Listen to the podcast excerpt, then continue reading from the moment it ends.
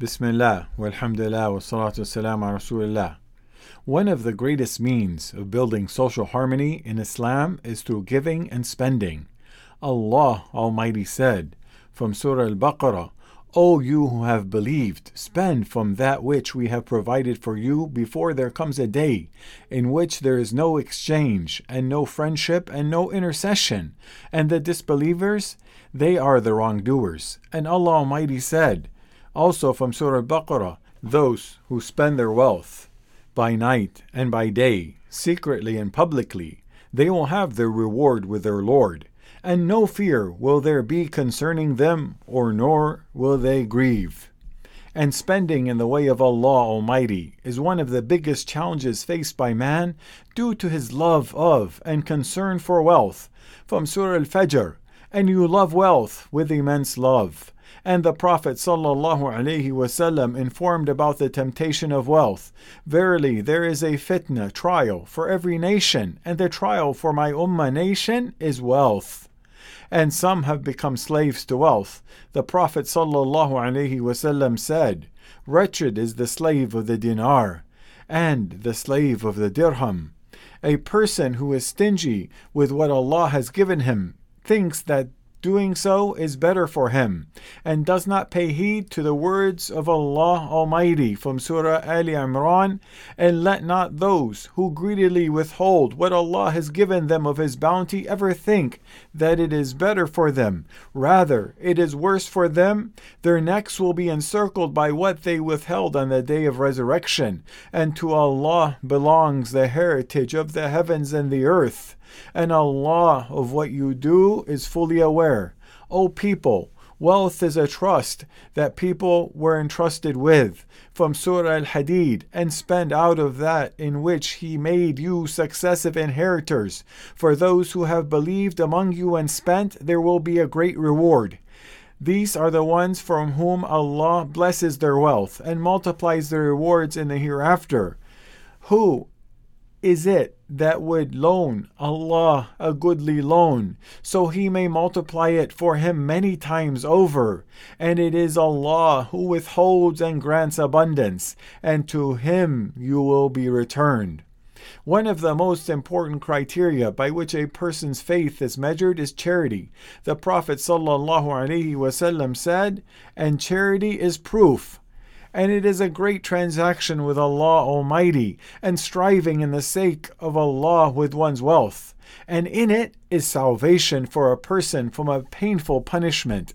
From Surah Saf, O you who have believed, shall I guide you to a transaction that will save you from a painful punishment?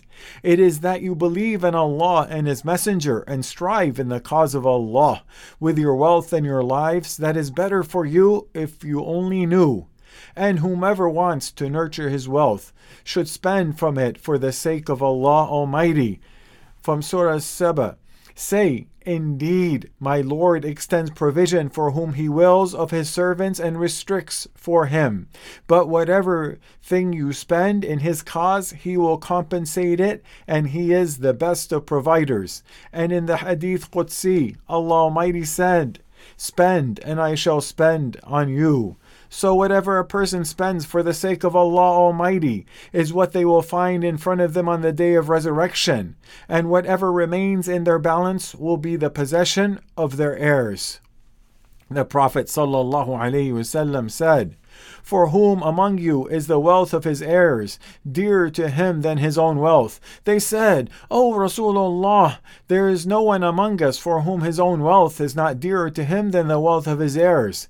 The Messenger of Allah said, For indeed his wealth is what he sent forward, and the wealth of his heirs is what he retained.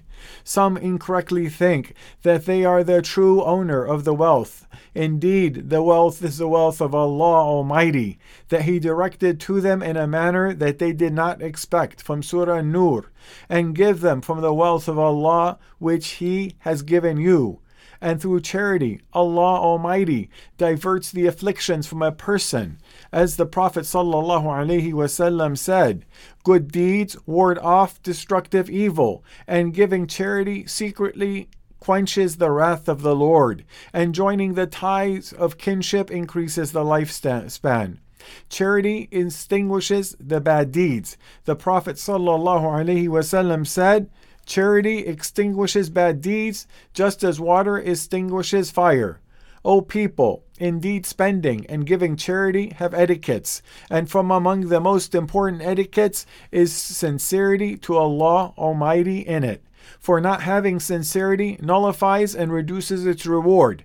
And some give charity for the sake of showing off, reputation, boasting, or bragging. And doing this will result in severe punishment on the day of resurrection.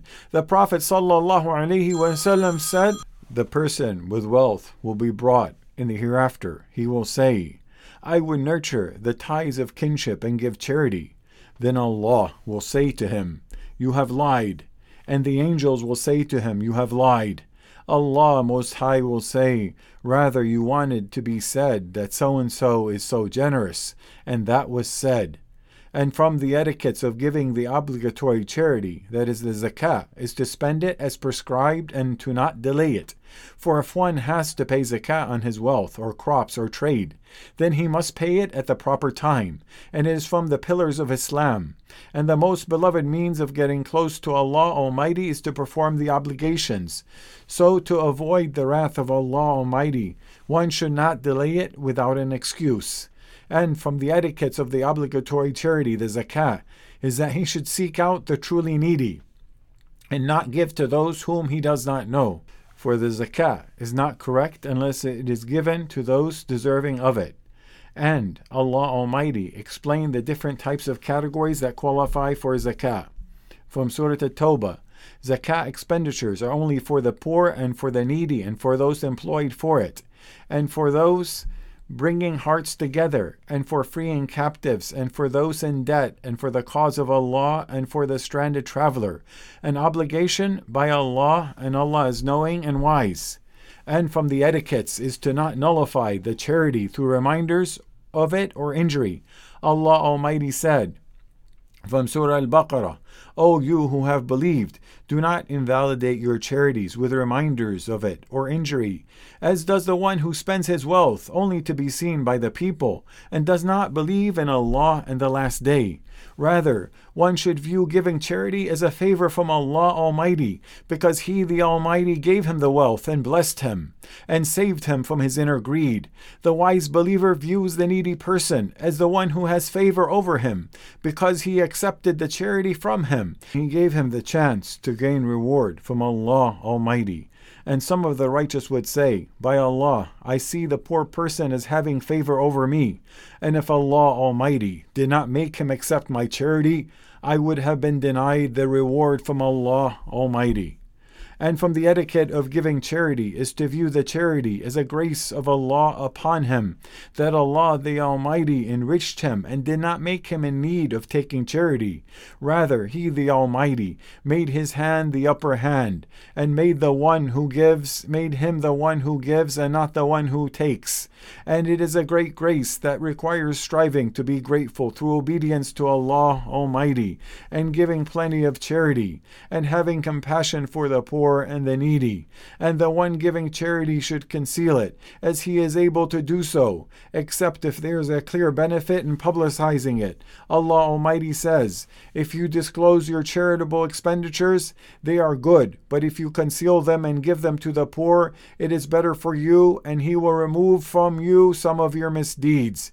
And Allah of what you do is fully aware. And the Prophet ﷺ informed that among the seven whom Allah the Mighty and Sublime will shade with His shade on the day of resurrection, the day that there will be no shade but His is, a man who gives charity and conceals it, so that his left hand does not know what his right hand is doing. And from the etiquettes is that is that the charity should be from good earnings, that is from lawfully earned wealth, as this is a reason for its acceptance and multiplying its reward. Just as the Prophet ﷺ said, No one gives charity from good sources, for Allah does not accept anything but that which is good. But the most merciful takes it in his right hand, even if it is a date and it flourishes in his hand. It flourishes in the hand of the most merciful until it becomes bigger than a mountain, and he tends to it as any one of you would tend to his colt or his young camel and from the etiquettes of charity is to spend the best of wealth in charity and not put forth the low quality food or the corrupt wealth. Allah Almighty says from Surah Al Baqarah, O you who have believed, spend from that good things which you have earned and from that which we have produced for you from the earth.